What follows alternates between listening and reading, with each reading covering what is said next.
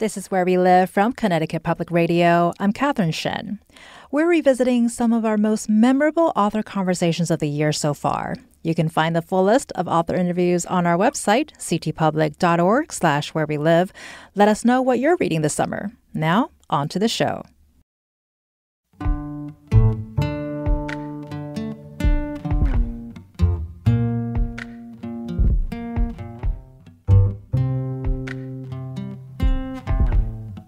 This is Where We Live from Connecticut Public Radio. I'm Catherine Shen.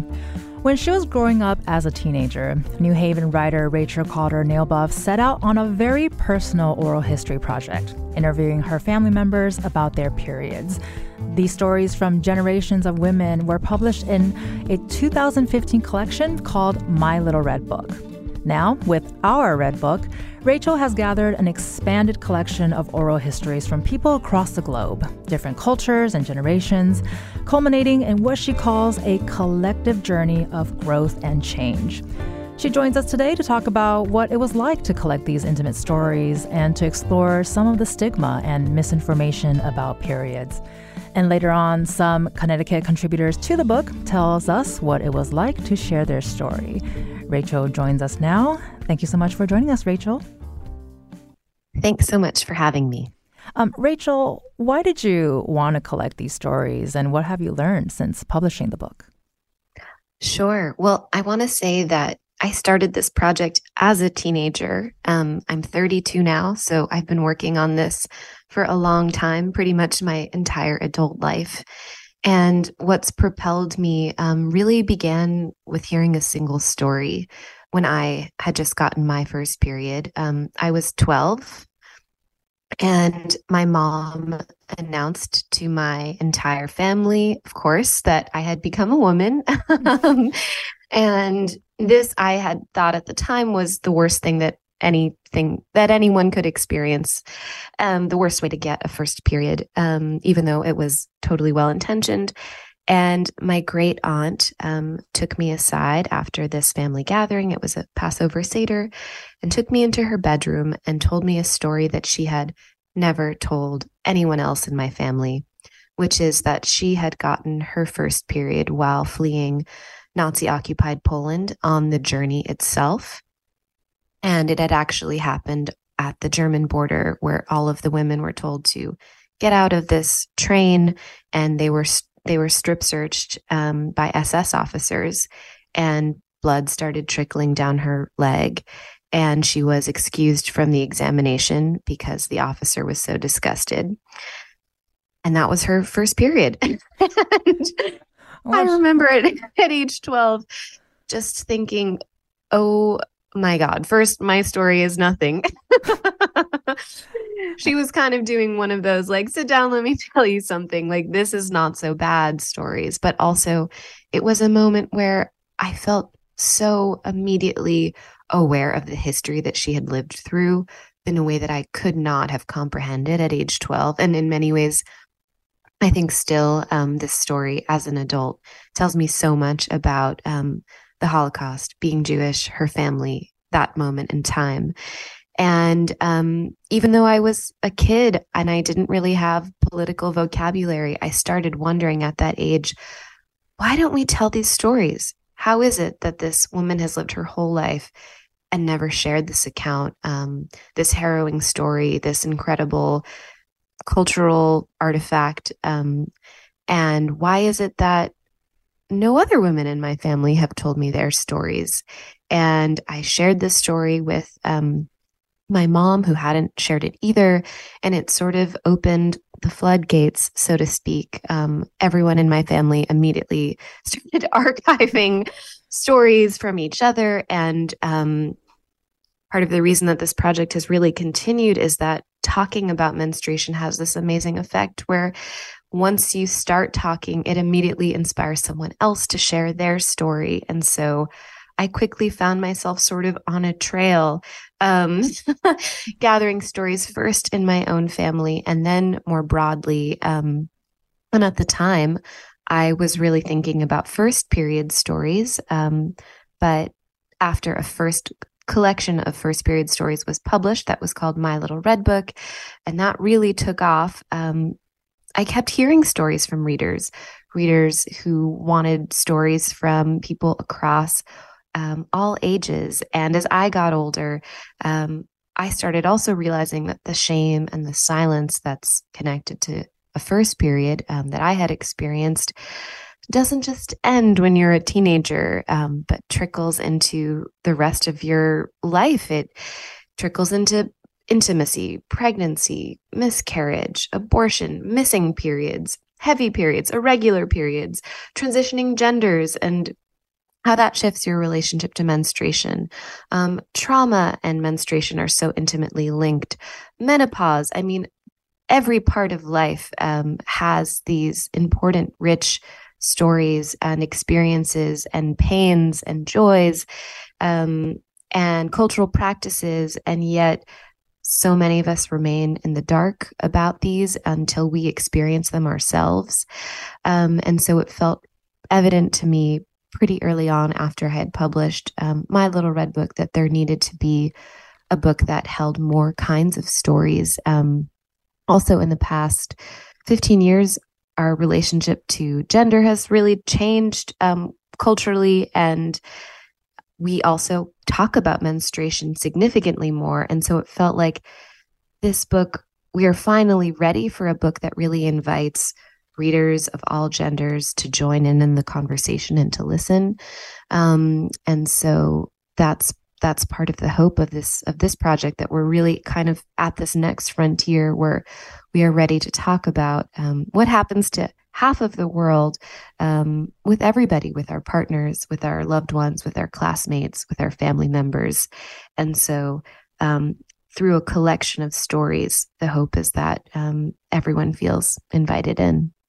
Well, and I love that you know we're here to talk about about personal stories and and memory and stigma and misinformation. But I feel like you started out by telling us such a powerful story with your aunt, which thanks so much for sharing. And it there's so much good energy to talk about what what may not seem like a very normalized conversation yet. And so I wonder if that resonates with people um, that they're hearing this today. And you also say that we all have an emotional reaction or memory connecting us to menstruation. So, in that case, you know, why do you think this is so stigmatized? It's it's such a good question, and that was, I think, really the driving force behind this project. Um, shame is so mysterious, and I grew up in a fairly open household, and so I think for me, I was really confused about this from a young age. How could I feel shame? Um, and how could my great aunt, who is allegedly quite open about everything also feels so much shame. Where does shame come from? And um, shame, I think what I've uncovered from working in this shame filled terrain for my adult life is that it's a force that's bigger than any individual. It's a cultural force. It's bred in silence and in the void of conversation. And um, in a country that lacks basic sex education um, and where still half of the room is often segregated and told to um, disappear for half an hour during the period talk it makes sense that um, there's a lot of stigma just in the air that can be absorbed. And um, a lot of people absorb it from a very young age even before school in a household where um, you know parents maybe and and this isn't necessarily their fault. It's just something that we've also absorbed across generations. Don't know how to talk about their periods with their own kids. And so will hide their experience every month um, or shoo a kid away when they ask like what's that in the trash bin? And little moments like that add up and tell a young person from a very early age this is a forbidden subject. This is something that's not to be discussed. I think, especially if you are a cis boy um, growing up in the US today, that's a lesson that's taught from an early age. Um, but it can also be taught in school. Um, by yes by not learning um, or from um, your classmates laughing at something and um, there's so much ostracization that happens before we become um, fully formed. And so we absorb that and it's and it's in the air. Um, and I think part of why I wanted to gather stories from so many voices, there are almost 90 voices in this book, is to shed light on people's experiences that aren't filled with shame so that we could really see what shame looks like. Um, one of my favorite pieces from the book comes from a contributor in Brazil named Claudia Pacheco, who talks about the experience of raising her infant son from the very beginning with this idea that um, she should talk about menstruation openly and from, you know, every kid pretty much naturally asks, Where did I come from? How did I, you know, how did I come into being? And she said, Menstruation.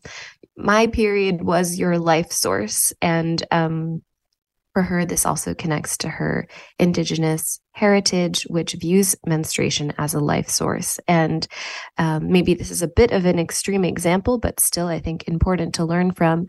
She um, has this practice of collecting her own menstrual blood and watering plants in her yard because in her um, from her cultural tradition menstruation is is viewed as nourishment and um, and it makes sense. And so she and her son actually water plants in her yard with her menstrual blood and her young boy views this jar of blood every month is this exciting opportunity to water the plants in their backyard. And this is so far from the way that I grew up in New Haven, Connecticut. But once I heard the story, I thought, this makes so much sense. And um, yet we are so, so far from it. Um, and how it how is this possible and it kind of pops the balloon it exposes shame for what it is and how it operates um, there's another essay in this book that I think does a really good job of that, which is um, a reprint of an essay by Gloria Steinem called um, If Men Could Menstruate. And in this essay, she imagines a world um, where cis men menstruate. And by kind of flipping the switch, we really see how much shame is um, operating on this huge structural level. She says, Do you want me to read a little bit from yeah, it? Actually, if you can share, that would be great.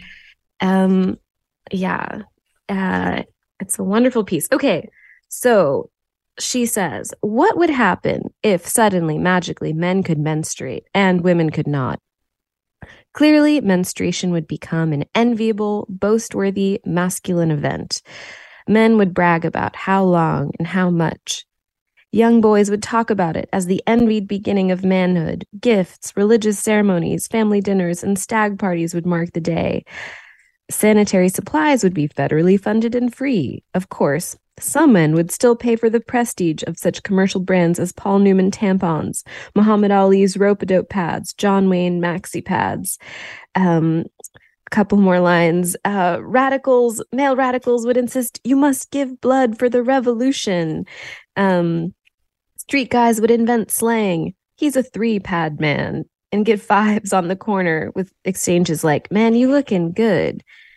And of course, intellectuals would offer the most moral and logical arguments that without that biological gift for measuring the cycles of the moon and planets, how could a woman master any discipline that demanded a sense of time, space, mathematics, or the ability to measure anything at all? Um, so yes, by by reframing it, and you know, she wrote um, this essay in the seventies, and um, so much of of this still feels like satire that rings true.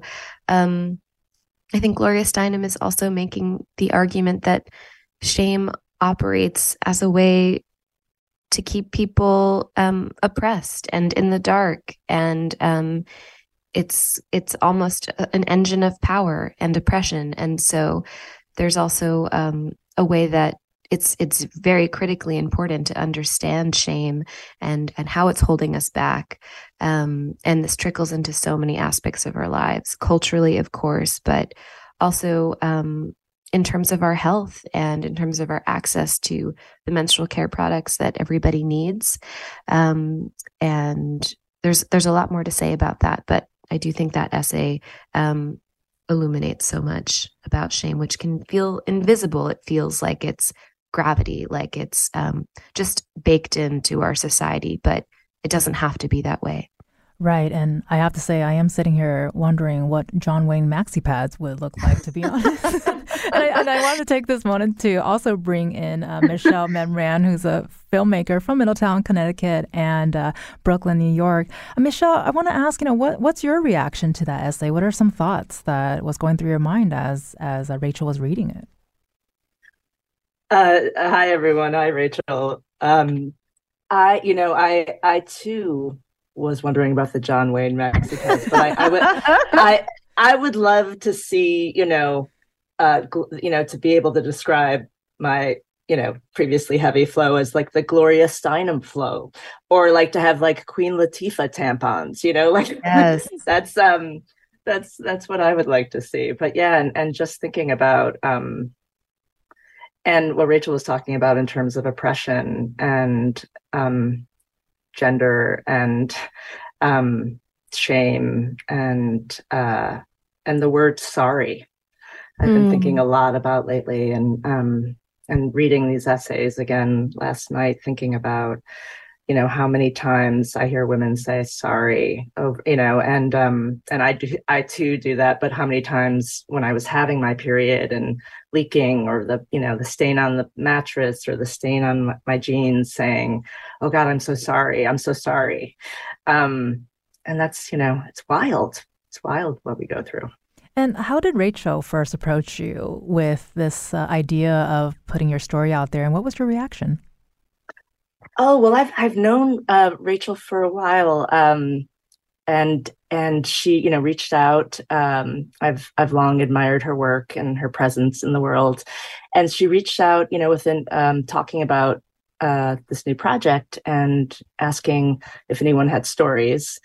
And I immediately was like, no, I don't have a story, but here's like three sentences about my experience going through um, early menopause, which is called, you know, chemopause due to breast cancer treatment. And I started writing about it. And I, I think I just started writing about the first, my first period and this experience with my mother. And then Rachel said, I said, it's not a story. And then she said, that is the story. And then um, encouraged me to write it out. And uh, and yeah, it was a great it was a great collaboration actually, and a and and a really necessary healing thing to write about that I didn't even realize I needed to write about or talk about. So. Right, and I, and I think in your your personal story, you had said your first thought was that death was near when you saw blood in your underwear, and I think that's a really powerful moment. And so, thinking back, you know, what feelings are are you feeling now, knowing that your first thought was fear and pain when you saw blood? Oh, you know, I mean, it's I, I have a lot of sadness thinking about that, you know, and and the fact that I didn't know anything mm-hmm. about my body. Um, I was a tomboy growing up and really didn't want to be a girl or or know anything about what that meant or looked like. And I and I think I purposefully tuned it out. And I also didn't have a family that was, you know, my um we didn't talk about things. Uh, there was a lot of denial on many levels.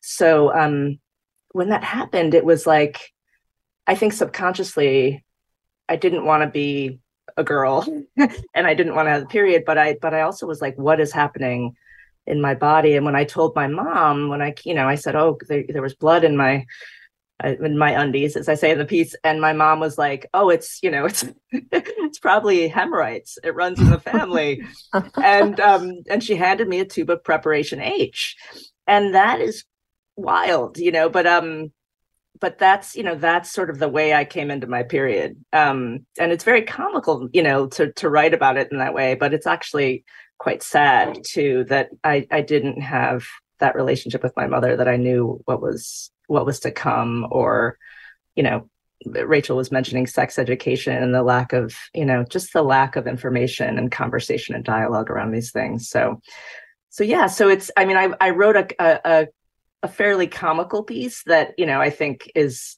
also girded with sadness too Right, and and I think I wonder if that resonates with people, right? Because um, it's probably not as uncommon as you think when you think you're writing this for yourself. In fact, it's probably for a lot of people, and And it sounds like the experience might be a little bit more traumatic than most, but did you assign any sort of funny name to your period growing up?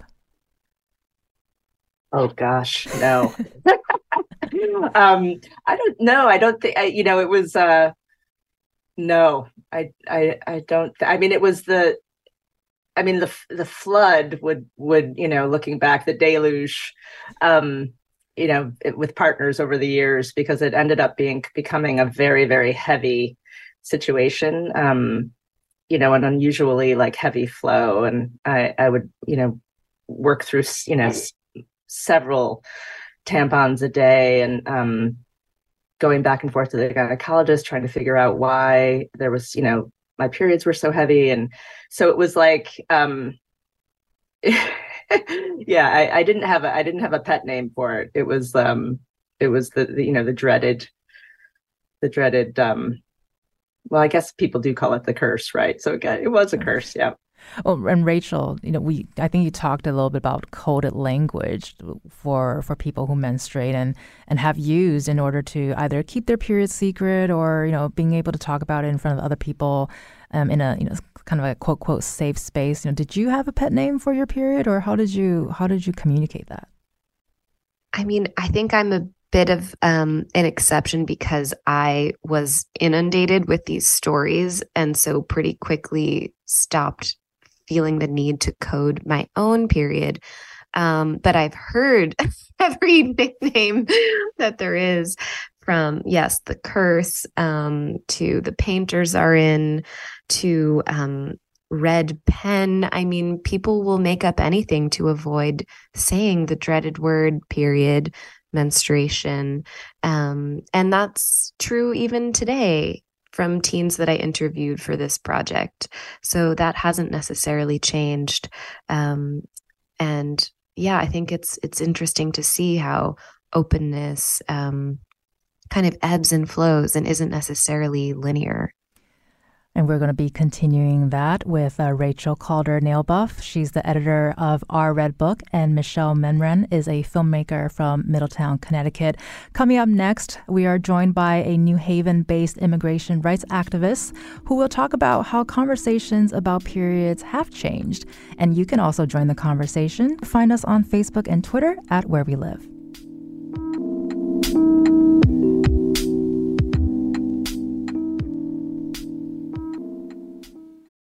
Support for this podcast comes from Hartford Healthcare. Elevating Health is funded by Hartford Healthcare. ECMO is a leading edge, life saving treatment for patients with cardiac or respiratory failure. Dr. Jason Gluck, director of the Mechanical Circulatory Support Program and Emergency Cardiac Care at Hartford Hospital, explains what it is. So ECMO stands for extracorporeal membrane oxygenation, outside the body oxygenation of blood. It's a life support technique that's used by highly sophisticated medical systems for patients with severe heart or lung failure. The technique involves removing blood from the body, oxygenating it, and then returning it back. ECMO procedures happen in the ICU, but not all hospitals are equipped with the necessary technology and staff. Dr. Gluck describes Hartford Hospital's ECMO Go team. So ECMO is considered when treatments have failed. And in our center, with a special ECMO on the go team, we'll actually take that technology to their hospital and help them out there if they need to to stabilize the patient and then bring them back to Hartford recovery. For more information, go to ctpublic.org slash elevating health. This is Where We Live from Connecticut Public Radio. I'm Catherine Shen. Getting your period could be a reason for celebration, and it could also be a reason for shame.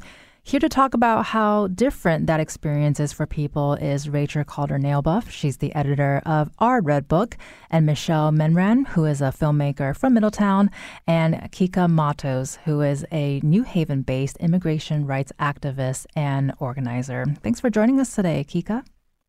Thank you for having me. Good morning. And I want to bring Rachel back real quick just to start us off. You know, you've talked to so many different people with a wide range of experience. And from that, how did you uncover period culture in a way that is tied to religion, spirituality, and culture? Sure. Um, well, I, I want to say that periods are viewed as in some way extremely powerful um, in almost every cultural tradition.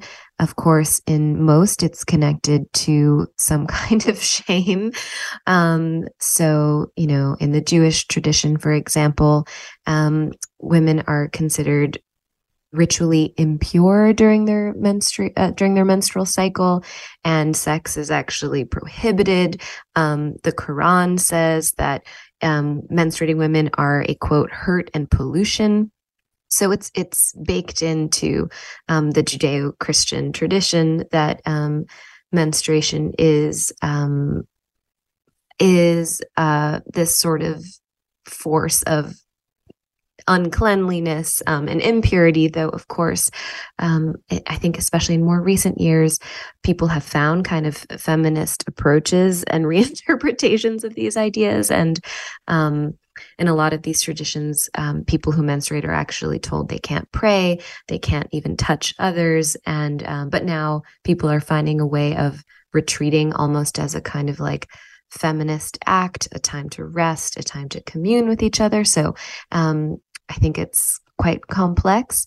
Um, for other traditions, um, outside of the Judeo Christian tradition that I think are really important to highlight, especially because um, a lot of these traditions have been deliberately erased um, due to settler colonialism, um, especially in indigenous traditions. Menstruation is viewed as extremely powerful um, and as a life source. And one contributor who is a Maori scholar um, wrote an essay for our Red Book about the ways that um, traditionally Maori communities um, would take care of whoever was menstruating so that they could rest, and men would actually go and procure food and take care of the house um, so that women could be together and um, another contributor talks about menstruation as um, the source of, of life where we all come from.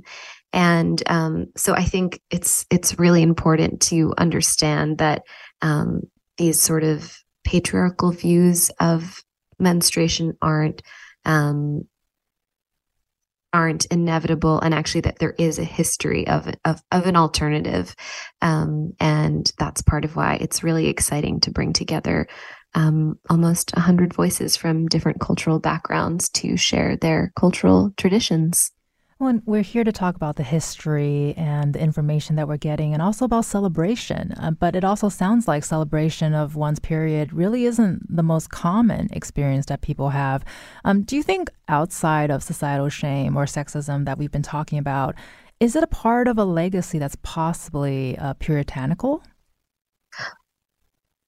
I mean, I think, especially given that we're here in Connecticut and talking about CT Public Radio. Um, yes, I think that um, in the U.S., but eh, surely in New England and where where we feel the legacy of of um, puritanical history, um, talking about the body is extremely taboo and extremely uncomfortable. Um, and like a couple of us on this program have said, um, it it's sort of the default to grow up in a household where families don't talk about anything related to the body, even what's natural and happens every month. And um, not only happens for teenagers and um, is this event that is important to talk your teenager through, of course, but also for parents. Parents often don't talk about what they're experiencing either. And so um, we see the legacy of of our puritanical history in the school system, of course, um, where we lack comprehensive sex education, but we also see it and feel it at home. Um, absolutely. And Kica, I want to bring you in because you grew up in a family where periods were a cause for celebration. Can you share what that experience was like? Of course. Um, so I am um, Puerto Rican, and um, in Puerto Rico, when a young woman, a young person, um, uh, let me correct myself, a young person gets uh, their period, uh, and you know, uh, during the time when I got my period, it was much more gendered than today. So um, the the announcement would be uh, along the lines of using the word "señorita," and so sometimes I would I I come from um, a very large extended family. My mother has eleven uh, siblings Uh, and so I remember when I was growing up, sometimes they would talk about uh, a young woman and they'd say, ella es señorita, she's a señorita.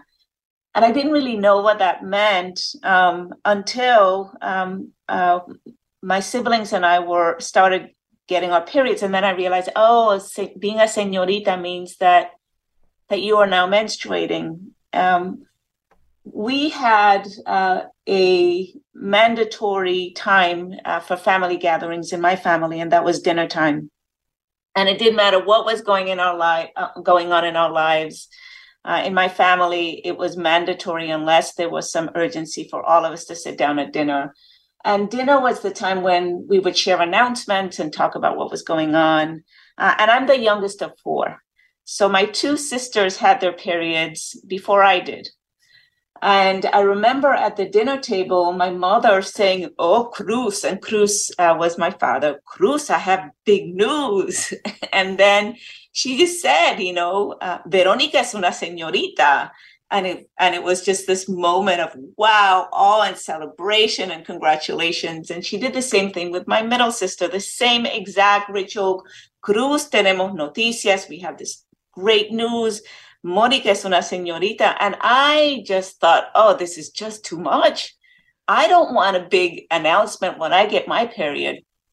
But in my family, when my siblings and I became um, went through menstruation and we became became so-called señoritas, it definitely was a moment of um, celebration. And going back to something Rachel said, you know, it is a marker of a person's reproductive power uh, and so I think very much the connotations um, in in Puerto Rico growing up, when you f- referred to somebody as a señorita, it was also a signal of that reproductive power, right? That this young person, at the time, señorita is a young woman, now has the ability to reproduce.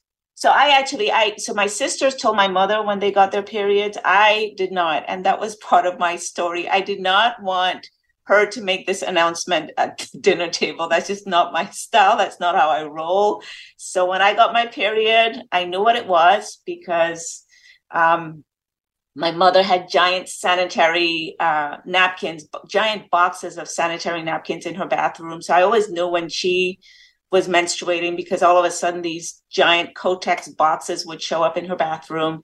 My sisters had already had um, their periods. And so there were sanitary napkins in the bathroom that we used. And so when I got my period, it was in the morning. I went to the bathroom. I saw that there was blood in my underwear. And very matter of factly, I changed my underwear. I put on a sanitary napkin and I went to school.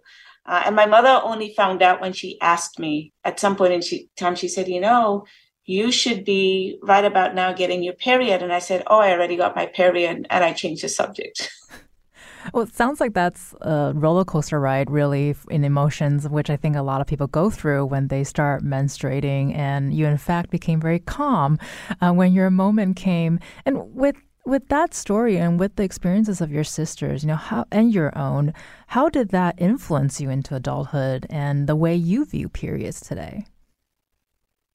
Yeah, I, you know, I, I would say I've always been very matter of fact about periods. I've never really had much of an emotional um, attachment. I, um, I was a, a high school jock. I was very much into athletics. I swam competitively. I played basketball. I played volleyball. You name it. I played so many sports. Um, and so periods for me were just a, a, kind of an inconvenience right? When i got and and i will say part of the story in my book and part of my own narrative the thing that was most powerful for me um, wasn't getting my period. It was being able to use tampons. Um, why? And this is part of of uh, a generational um, issue in puerto rican and i will say latina culture. And that is that um, my mother grew up believing that one of the things that her daughters uh, needed to be were, uh, were virgins when they got married. Um, and the idea of using tampons for her was was was a, was just completely taboo, unacceptable. Um, she bought us sanitary napkins. Why? Um, and this is going to sound very um, aged, but it, it, it is definitely part of my experience growing up. Um, if you wore a tampon, the theory went that your hymen would be um, uh, uh, broken or impacted. And we know that part of the, the the lore and the stories of virginity is, did you know, does a young woman um, bleed when she first has sex? And so my mother didn't want us to wear tampons because she wanted us to be virgins and she didn't want to be for there to be any doubt that her daughters when they got married were virgins. And i thought that was just utter nonsense. I mean i think i was a feminist from the day i was born. And i remember being really upset every time i got my period and i had to swim because i couldn't swim because i had my period. And it was embar- and that was where the the shame and humiliation came in for me that I was embarrassed and ashamed when I couldn't swim. And so you know at the, at the, the the dinner table at some point in time um, I don't know how the conversation uh, came up but but I argued for us being able to use tampons uh, and my sisters backed me up and then we started having this conversation with my mother about how ridiculous it was that her views were old fashioned uh, and that we should be able to use tampons. And I remember she looked at my dad, and my dad spoke up and he said, I think they're absolutely right. I think they should have um, access to tampons. And that to me, when we talk about the emotion, that was the celebration for me. I thought, oh, praise the Lord Jesus. I now get to wear tampons. I can play sport. I can swim. Um, but my my own relationship with periods has just been very matter of fact. I get my period, okay. Well, I have to make sure that I have tampons at home and I have sanitary napkins, and it's that time of the month when it's a it's a it's a, it's an inconvenience. It's you know it's a slight inconvenience. What I'm taking out from this is to keep products around and keep on swimming, is what you're telling me to do. That's exactly right. You've been, and I joke around. I, I will say when I travel, I joke around with uh, my friends that I'm that person who always carries tampons, chocolates, and Advil. That sounds like the perfect emergency kit, in my opinion. You've been listening to Kica Matos, who is a New Haven based immigration rights activist and organizer, as well as Rachel Kauder Nalebuff. She's the editor of our Red Book. Coming up next, our guests will stay with us to talk more about their stories, as well as Axel Gay, who is a trans teenager from Shelton, Connecticut, who will be joining us to share his story with us. Stay tuned.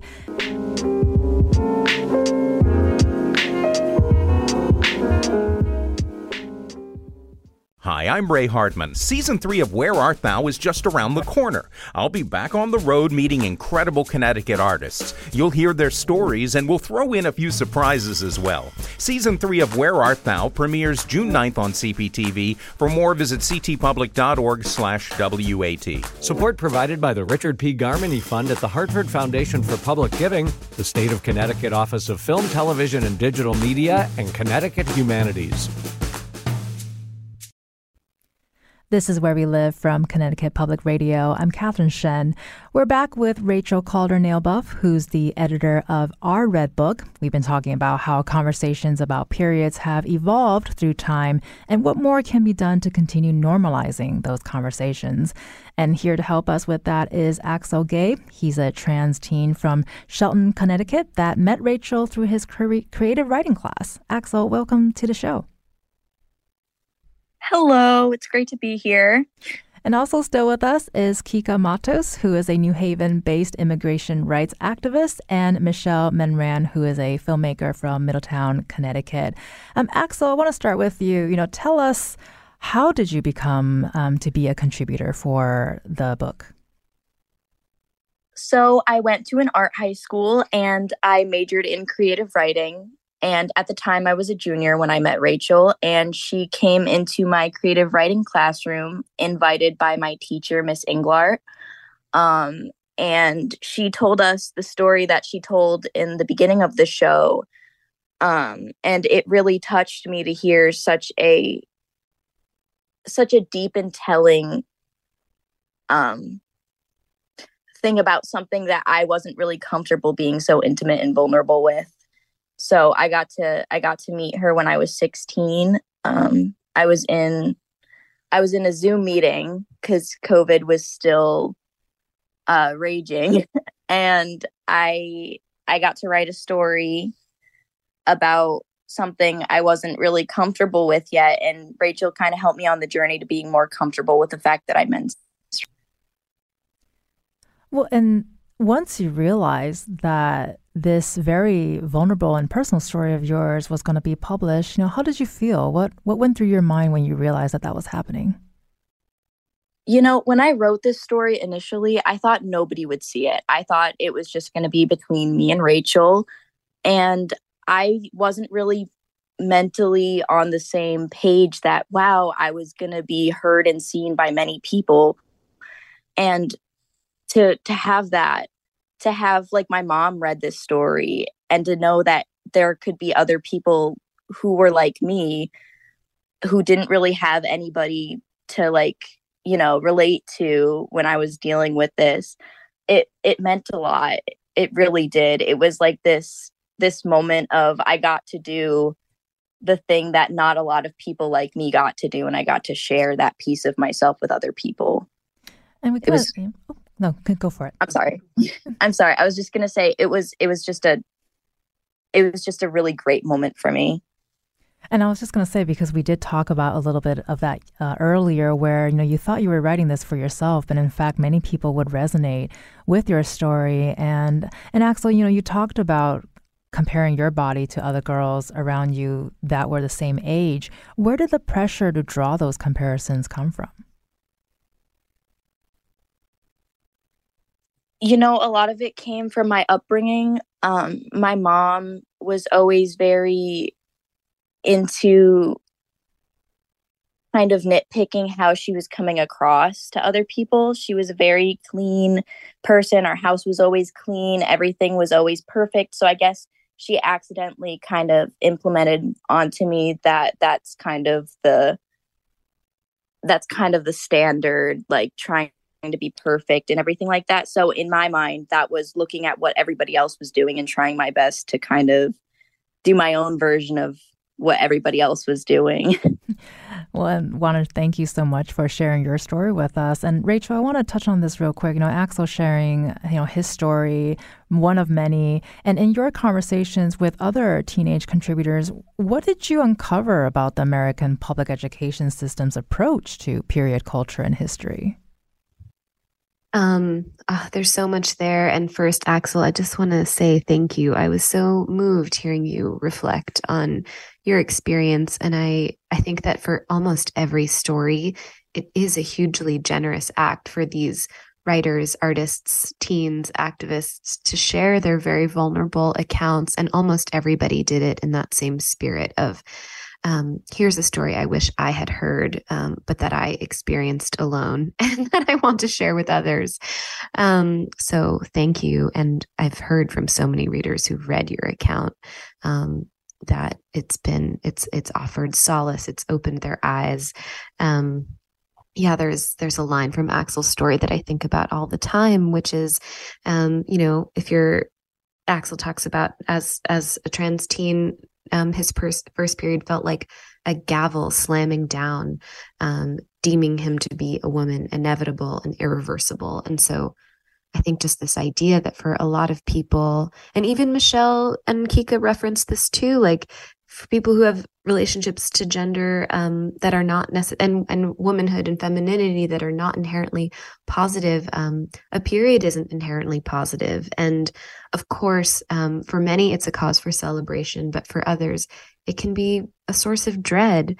And um, that's one thing that is essential for our education system to talk about when we talk about periods is that everybody has a different response. Everybody is allowed to have a different emotional response to menstruation. Um, but of course the main issue is that it's not talked about enough um, or at all for um, sometimes half the classroom. And of course um, also young people are getting their period earlier and earlier. And so for many reasons, it doesn't really make sense to wait until puberty to have the period talk in schools. I think that's another through line that's come through pretty clearly from the book that almost no one is prepared for when they get their first period. No one, even even teens today, and so some of that um, is um, kind of an indictment on sex education and when we teach kids about periods, but some of that is also cultural, and it it makes me wonder. Um, what if schools and what if we culturally just started talking about menstruation from a much earlier age? Um, it sounds like, um, you know, in Kica's household, things were more open. There were pads around. It was maybe talked about a little bit more.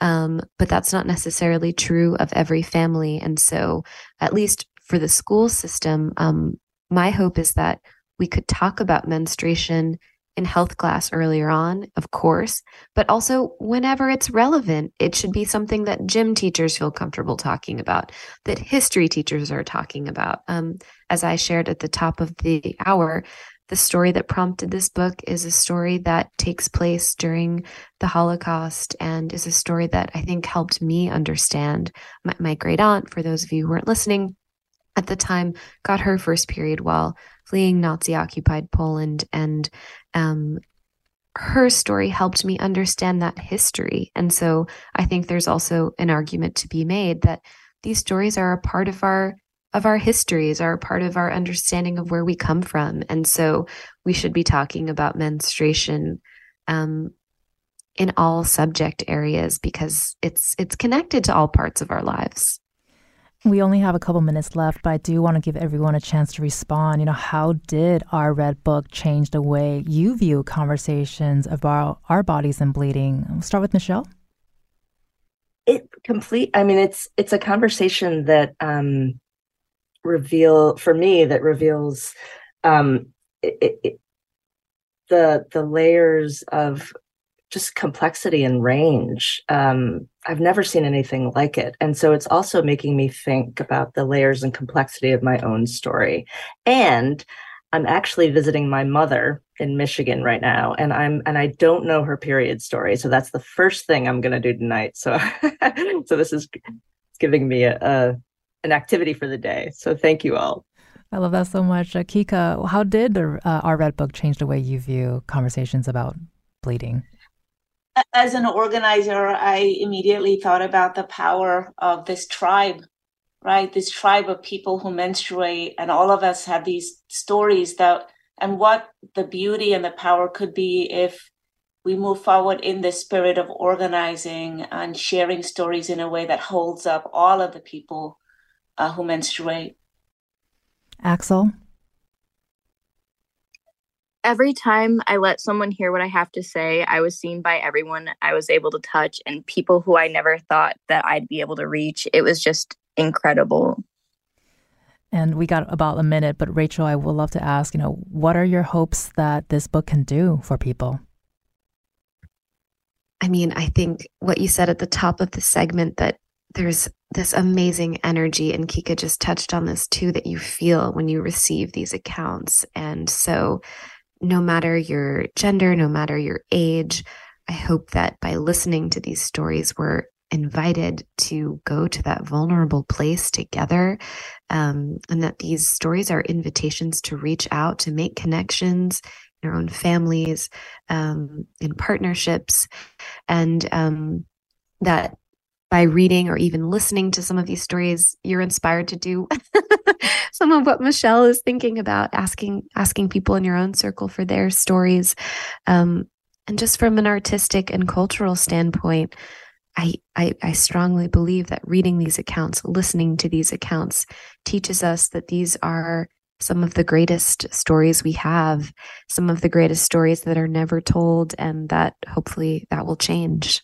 Well, this has been a very inspiring Friday. I want to thank everyone for joining us and sharing your stories with everyone. Uh, you've been listening to Rachel Kauder Nalebuff, who's the editor of Our Red Book, and Axel Gay. He's a trans teenager from Shelton, Connecticut. Thank you both for sharing your story with us. We also had Kica Matos, who is a New Haven based immigration rights activist, and Michelle Memran, who is a filmmaker from Middletown. I'm Catherine Shen. Today's show is produced by Anya Grodowski. Our technical producer is Cat Pastor. Download Where We Live anytime on your favorite podcast app. And thank you so much for listening.